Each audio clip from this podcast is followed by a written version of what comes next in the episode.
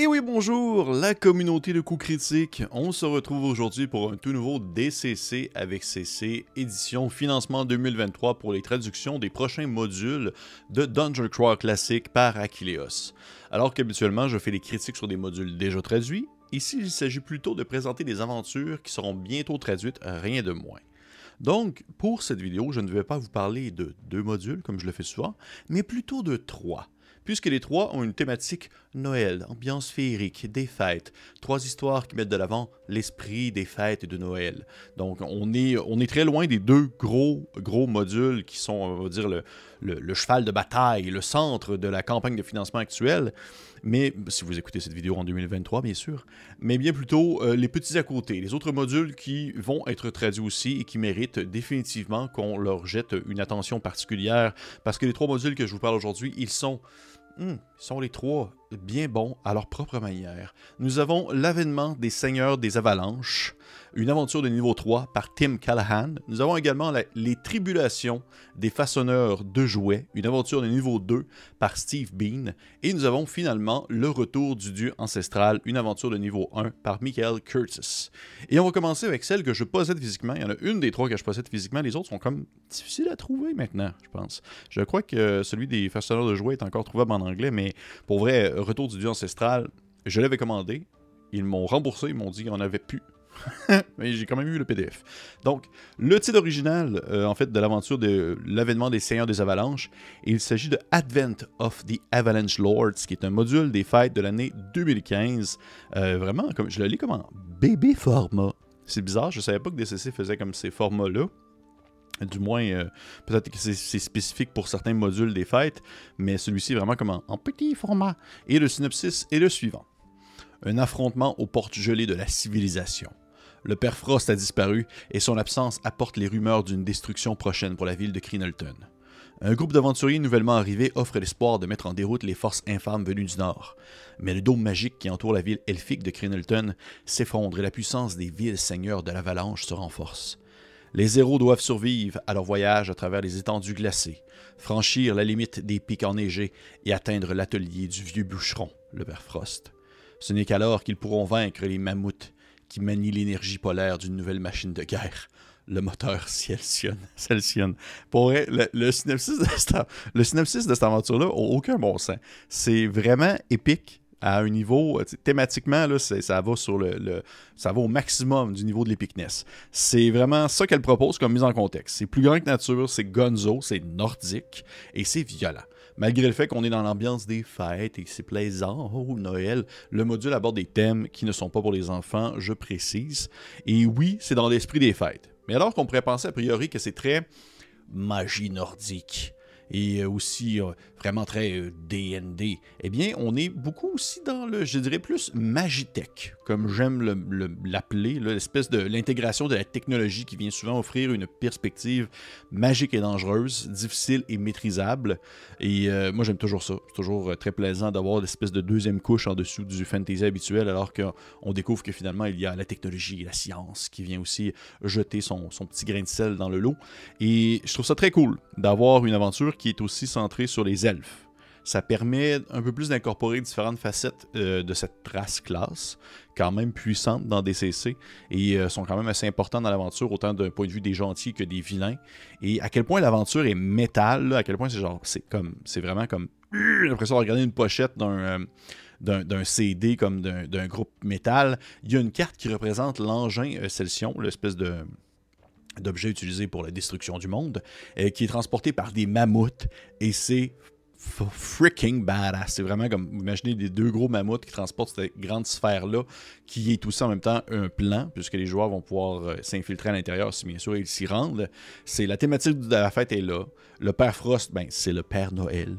Et la ville de Crinolton, eh ben, c'est littéralement une boule de Noël que vous pouvez brasser pour faire tomber des flocons sur un décor enchanteur. Vraiment, il n'y a, rien à redire là-dessus. C'est dans la thématique des fêtes, comme on peut le penser. Côté mécanique, je me rends compte que niveau 3, c'est vraiment mon, comment dire en anglais, c'est mon sweet spot, mon sweet spot pour DCC. C'est vraiment là que j'ai le plus de fun côté difficulté monstre, mais aussi sur la capacité des joueurs et l'avènement des Seigneurs des Avalanches ne déroge pas de cette idée. C'est le module propose dans le fond des idées vraiment chouettes, pour les rencontres aléatoires, alors que on est dans une aventure plus de type partir du point A pour se rendre jusqu'au point B. Les rencontres peuvent être faites. En fait, les rencontres que les joueurs peuvent avoir vont être différentes si c'est le jour ou la nuit. Comme différentes options qui s'offrent aux jeux qui animent la partie. Et également, le Père Frost, le Père Noël, est proposé comme patron à la fin du module ce qui est vraiment chouette. Moi, j'aime toujours ça. Euh, j'apprécie toujours l'intégration de nouvelles mécaniques dans les modules. Ça permet toujours d'en rajouter un peu sans être enseveli sous des suppléments de personnalisation pour les joueurs. Et ça demeure tout le temps très thématique aussi à l'aventure qui se déroule. Donc, tout le temps un petit plus qui vient déborder euh, du contexte même de l'aventure lorsque celle-ci se termine. Si on veut sauter ailleurs, il peut y avoir des, remous de ce qui s'est passé au courant avec justement l'apparition d'un nouveau patron. Donc, au final, euh, l'avènement des Seigneurs des Avalanches c'est vraiment un module rock and roll. c'est dans son thème. Il y a un petit peu beaucoup d'implications narratives dans l'histoire. Je crois que ça aurait pu être simplifié un peu pour le même résultat, mais le rendu final est vraiment appréciable. Ça pourrait même, euh, ça pourrait assurément vous faire passer un temps des fêtes des plus gonzo et épiques. On continue ensuite avec Le Retour du Dieu ancestral, une aventure de niveau 1 par Michael Curtis, l'aventure que j'ai commandée mais que je n'ai malheureusement jamais reçue puisque il n'y en avait plus en stock. Le titre original de l'aventure est The Old Gods Returns. C'est l'aventure du module des fêtes de l'année 2013. Le synopsis est le suivant. Un fléau frissonnant. Des couteaux qui scintillent au clair de lune. Une montagne glaciale à la dérive dans le ciel. Ces événements inquiétants annoncent le retour d'un mal longtemps oublié par les hommes. La nuit du solstice d'hiver, alors que le monde est en équilibre sur le fil du rasoir dans la bataille entre le feu et la glace, une divinité assoupie se réveille. Seuls les héros choisis comme les champions du Seigneur des Flammes, vacillantes, peuvent mettre fin à cette menace grandissante avant qu'elle ne retrouve sa force d'antan et rappelle au monde pourquoi les vieilles forêts sont des lieux à craindre. Oh, cette prémisse-là, c'est du bonbon. C'est la peste ça bat sur terre. C'est vraiment ça, euh, côté, euh, qu'est-ce côté thématique et qu'est-ce que Noël a à voir dans tout cela? Eh bien, ça se déroule durant le jour le plus court de l'année, le solstice. Et euh, c'est il y a des rumeurs de maladies, de, dangers qui apparaissent. Et bien, les aventuriers, les personnages sont ceux qui sont présents pour résoudre l'affaire. Donc, ils doivent régler le problème. Ils doivent, euh, dans le fond, euh, être investis du pouvoir du dieu soleil qui est vénéré dans le village où se déroule l'aventure afin d'aller poursuivre cette espèce de iceberg volant pour mettre un terme aux différents plans machiavéliques qui est en train de se dérouler durant la partie. C'est assez aussi, assez épique, tout comme la dernière aventure que je viens de parler. C'est vraiment assez épique pour des niveaux 1, on ne cachera pas. Mais on est très loin du weird science fantasy. On est vraiment plus dans un genre de sword and sorcery assez terre à terre, avec laquelle on explore un monde nordique dangereux et viscéral. On est vraiment plus, euh, on vous dirait, l'impression de lire une. J'ai vraiment plus l'impression de lire une des premières bandes dessinées de Torgal qui se déroule dans son village au nord, ou encore un fameux poème nordique qui raconte une histoire épique d'un aventurier qui tente de résoudre un problème précis. C'est une ambiance très plaisante qu'on retrouve dans plusieurs aventures de DCC. Euh, j'apprécie beaucoup les deux parce que les deux, autant d'un point de vue plus terre à terre, raw, plus euh, euh, classique Sword and Sorcery, autant dans le weird science fantasy, il y a des plus l'un comme l'autre et on retrouve dans le fond des ambiances différentes qui s'équivaut à mon humble avis. De plus, comme d'autres aventures, les personnages ne sont pas là comme les heureux élus mais plutôt comme des gens qui sont présents au bon moment lorsqu'on a besoin d'eux et qui doivent réagir, sinon ben, c'est la fin. Euh, beaucoup d'idées qui sont lancées, qui offrent des pistes intéressantes pour le scénario, qui peuvent être explorées davantage. Je pense que c'est une des choses que j'aime vraiment beaucoup euh, des aventures de DCC lorsque j'y pense, c'est qu'il y a tellement de germes, de concepts qui sont abordés hors du contexte euh, dans le fond, qui est complètement défini. souvent, il va y avoir des débuts de quelque chose qui est présenté, mais qu'on ne va pas en, savoir nécessairement plus, comme dans certaines aventures de Holly qui va parler de la ville de Punjar, il va souvent émettre des hypothèses ou des, des choses à propos de la ville sans vraiment qu'on en sache davantage. Et euh, je trouve que c'est vraiment tout le temps appréciable parce que d'un côté, oui, tu aurais le goût d'en savoir, de savoir tout, mais aussi également, ça t'offre toi la possibilité de prendre ce qui est offert et de le transformer à ta manière sans vraiment avoir l'impression de dénaturer le concept de quelque chose. Et c'est vraiment ce qu'on retrouve beaucoup dans cette aventure. Il y a des idées super stimulantes, puis ça donne vraiment le goût de les faire fleurir dans la direction qu'on désire. C'est vraiment ça au final des CC pour moi. Et pour ça, mais je trouve que c'est vraiment malade. Côté thématique, je crois que la chose qui est, à garder en tête dans cette aventure, c'est qu'elle fait un excellent one-shot. Je pense que c'est une de mes aventures préférées en termes de one-shot parce qu'elle est plus courte que beaucoup de modules. Euh, c'est parfait pour une soirée entre amis ou pour des conventions. Elle se maîtrise super bien. Elle s'assimile et se met en place sans difficulté. Et c'est un plus que j'ai beaucoup apprécié. Et dernier point mécanique, vraiment cool que je veux mentionner. Euh, il y a un contexte dans l'aventure qui offre, bien sûr, les personnages ont le feu souverain, l'espèce de feu qui est offert par la divinité, euh, du soleil, des flammes, et euh, le feu des dieux qui, va être utilisé pour aller combattre, dans le fond, la menace présente dans l'aventure. Et les joueurs ainsi ont ça, cette espèce de truc-là, machin, qui ressemble un peu à un, un genre d'encensoir mélangé avec une torche. Et ils ont 10 points ou 8 selon si ont été fins ou non avec la divinité.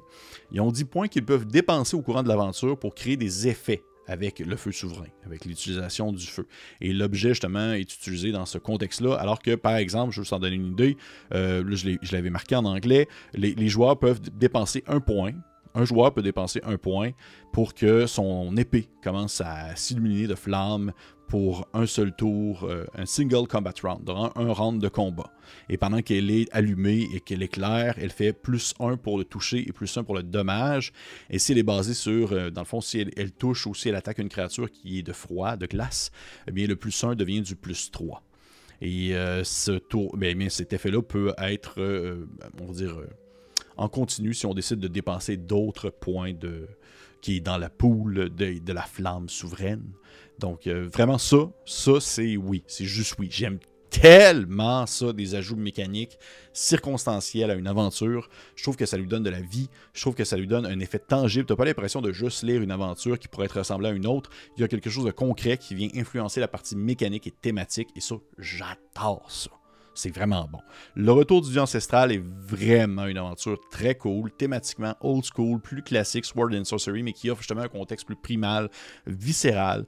Vraiment cool pour une partie rapide sur le pouce. Vraiment une, excellente idée. Pour vrai, de, je vous lance le chapeau là-dessus. Je vous lance le chapeau, c'est même pas une expression, mais je vous, euh, je vous félicite de vraiment avoir jeté votre dévolu sur celle-ci parce que déjà, elle est très difficile à avoir en anglais et l'avoir en français, je trouve que c'est une très belle opportunité pour l'essayer. Et finalement, la dernière aventure, Les tribulations des façonneurs de jouets. Une aventure des niveaux 2 de Steve Bean. Euh, c'est un module en fait de 2014, encore une fois le module de Noël, et euh, le titre original est Trials of the Toy Maker. Le synopsis est le suivant. Meurtre Un meurtre atroce Ce sont les seuls mots qui décrivent la scène qui se déroule dans le complexe souterrain des gnomes fabricants de jouets, les Conengun. Le meurtre n'est pas ce que vous espériez trouver, mais vous n'êtes pas surpris non plus. Dès le départ, votre rencontre avec ces légendaires fabricants de jouets reclus a eu des connotations inquiétantes. Tout d'abord, il y a eu la fin abrupte et sans cérémonie de leur visite nocturne aux enfants du village pour leur offrir des cadeaux. Ensuite, trois des enfants se sont enfuis dans les terres pour enquêter, convaincus que le malheur avait frappé ces gnomes du Nord. Vous vous êtes donc rendu sur une grande île à la veille du solstice d'hiver pour retrouver les enfants perdus. Au lieu de cela, vous avez découvert un meurtre. Mais vous avez également trouvé des preuves d'un plan secret derrière les cadeaux offerts par les gnomes fabricants de jouets.